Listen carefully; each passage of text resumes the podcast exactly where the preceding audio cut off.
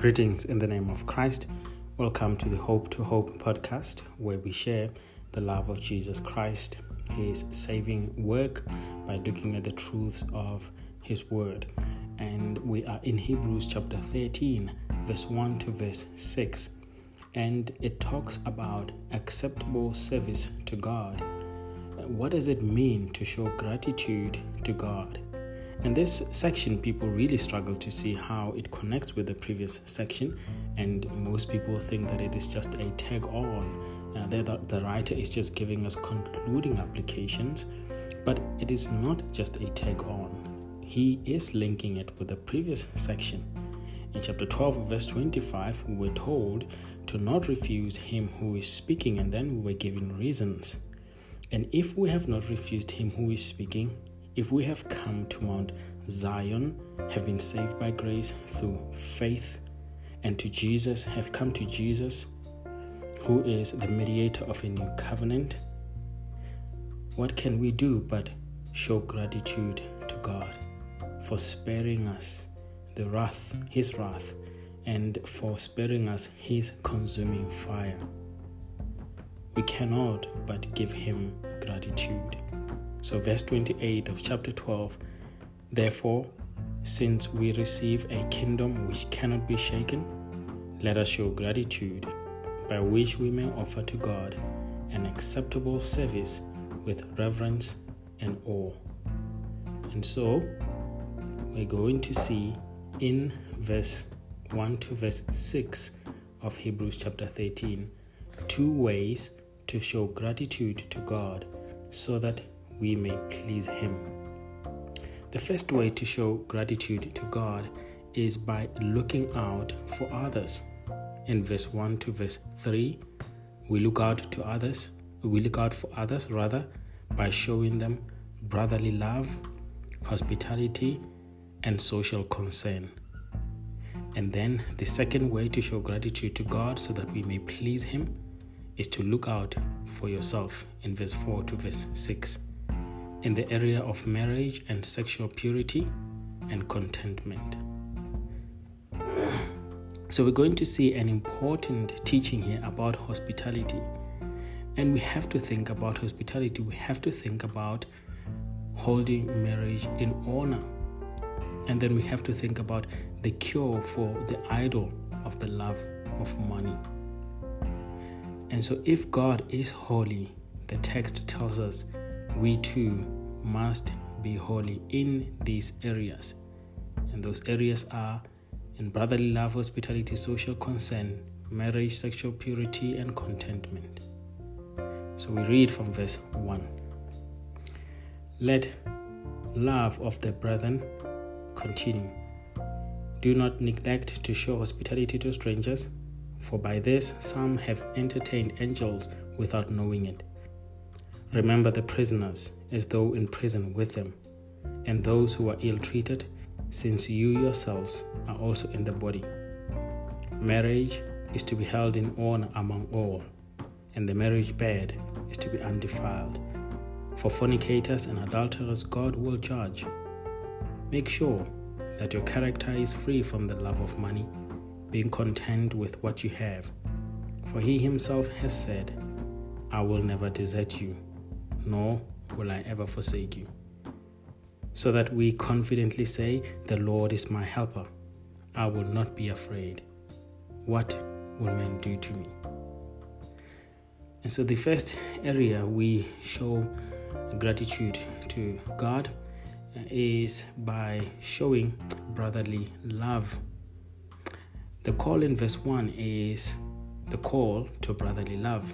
Let love be or let love for the brethren continue. Loving one another is the defining mark of Christians. Jesus said in John chapter 13, verse 35, By this all people will know that you are my disciples if you have love for one another. Brotherly love, the, the word in, in Greek, Philadelphia, in the NIV, New International Version, keep on loving one another as brothers and sisters. Spiritual brotherhood can be more powerful than the physical brotherhood. Galatians chapter 3, verse 29, Matthew chapter 12, verse 48 to verse 49. And we also show care um, and hospitality. The, it's one of the examples of loving others. Hospitality, and it is very important. Hospitality is a key Christian virtue. In Romans chapter 12, verse 13, 1 Peter chapter 4, verse 9, 1 Timothy chapter 3 verse 2. In fact, in 1 Timothy chapter 3 verse 2, it is one of the qualities of an elder. If a pastor is not hospitable, he cannot qualify to be a pastor. And so Christians must be hospitable. It was necessary because in, in the early church for Christians to be hospitable because Christian missionaries often traveled extensively throughout the Greco Roman world. And sometimes they didn't have anywhere to, to spend the night. They didn't have any money to lodge. And so christians often had to welcome one another. And they had to welcome people who were of the faith. Hospitality then is different from entertainment because when you entertain someone you entertain people who often you benefit from but in showing hospitality to people you you entertain people that you're not going to benefit from you give them freely. It's like grace. It is focused also on strangers, and this is something that was very important for Christians in the early church and perhaps an application for us today.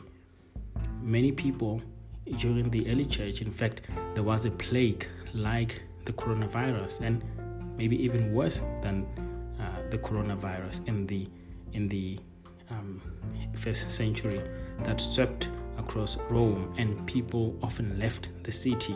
The affluent, middle class, upper class people often left for better places, for safety, for health reasons, because they didn't want to suffer the plague.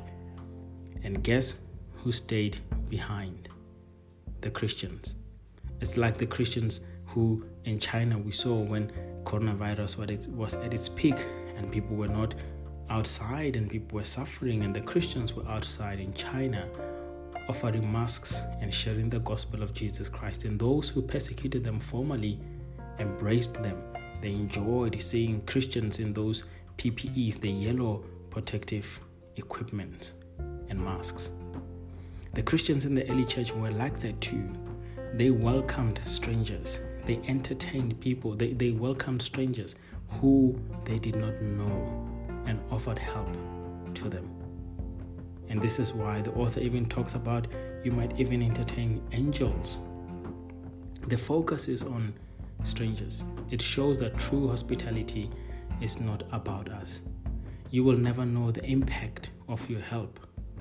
Even angels have helped Abraham and Lot um, in Genesis 18 and verse eh, Genesis chapter 18 and chapter 19. But it also says something about us when we show hospitality to others. Remember, we too were strangers when Christ took us in.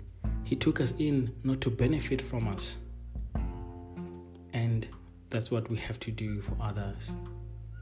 We also so show social concern, and this is applicable also for the time that we live in. But let me return to the previous point, and I thought thinking just about the COVID 19 and the impact that it's going to have on our economy when, you know, this lockdown, rather not coronavirus, what is going to have on our economy. Affluent people might leave the country. Christian, you have the opportunity to stay and be an encouragement to those who will be struggling. And with that comes social concern. And here the author talks about caring for those in prison, those who are ill treated, since you yourselves are in the body. It is important to care for the prisoners. Believers in the early century, first century, were often in prison for bearing the name of Jesus. And so we might also find ourselves in prison. We don't know. But then the author also talks about extending help to those who were physically suffering. Persecution was very common in the ancient world. We have to care for prisoners. And this are not this is not prisoners who are convicted and imprisoned for committing crimes against the state. But the call to remember here in this verse shows that we can easily forget those who suffer.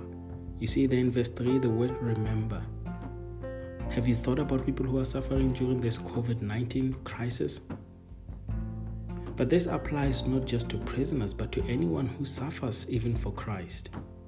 And this motivates us for caring for prisoners. Paul in Romans chapter 12, verse 15 says, Although you were in prison with them, similarly, rejoice with those who rejoice, weep with those who weep, and mourn with those who mourn. Since you are in the body, this means that you can sympathize and relate to them. Jesus came in the body so he could suffer with us, as we saw in Hebrews chapter 2, verse 14 to verse 18. So don't underestimate the power of sympathy. And then lastly, we show gratitude to God by looking out for ourselves in two areas. In the area of sexual purity, God cares about marriage and sex. He says, Let marriage be held in honor among all in Matthew chapter 19, verse 5 to verse 6, he said, Have you not read that he who created them from the beginning made them male and female and said, Therefore a man shall leave his father and mother and hold fast to his wife. What therefore God has joined together, let no man separate. We have to think today marriage, sex do not matter much to people, but they matter so much to God. God cares about these two areas. It's important. God will judge people's sexual behavior. God will judge the sexually immoral and adulterers, fornicators, those who have sex before marriage and outside marriage. And this is not popular today, but we need to hear this that God is not going to tolerate sexual impurity. Don't defile your marriage. Let the marriage bed be undefiled. The first step to guard your own marriage is to keep it undefiled, the marriage bed undefiled. So look out for yourself in this area. Look out for yourself. Also, we look at the area of money. The love of money is a serious danger so you have to show gratitude to God by looking out for yourself and be content with what God has given you. And we're going to face these many problems these days because we're going to lose our income and it's going to be financially difficult, but we have to be content while still being responsible and working hard to earn our living. But the love of money is, is a serious danger. The problem is not money, but the love of money. Because poor people can love money too. First Timothy chapter 6 verse 9 to verse 10 Paul says but those who desire to be rich fall into temptation into a snare into many senseless and harmful desires and plunge people into ruin and destruction. For the love of money is a root of all kinds of evil. It is through this craving that some have wandered away from the faith and have pierced themselves with many pangs. Martin Luther said there are three conver- uh, there are three conversions necessary the conversion of the heart, the conversion of the mind, and the conversion of the purse. You need to change how you view your money and use your money and be content with what God gives you. And the reason not to pursue money is given there for us in the text. Look there in verse 5 and verse 6. And these are quotations from Joshua chapter 1, verse 5, and Psalm 118, verse 6.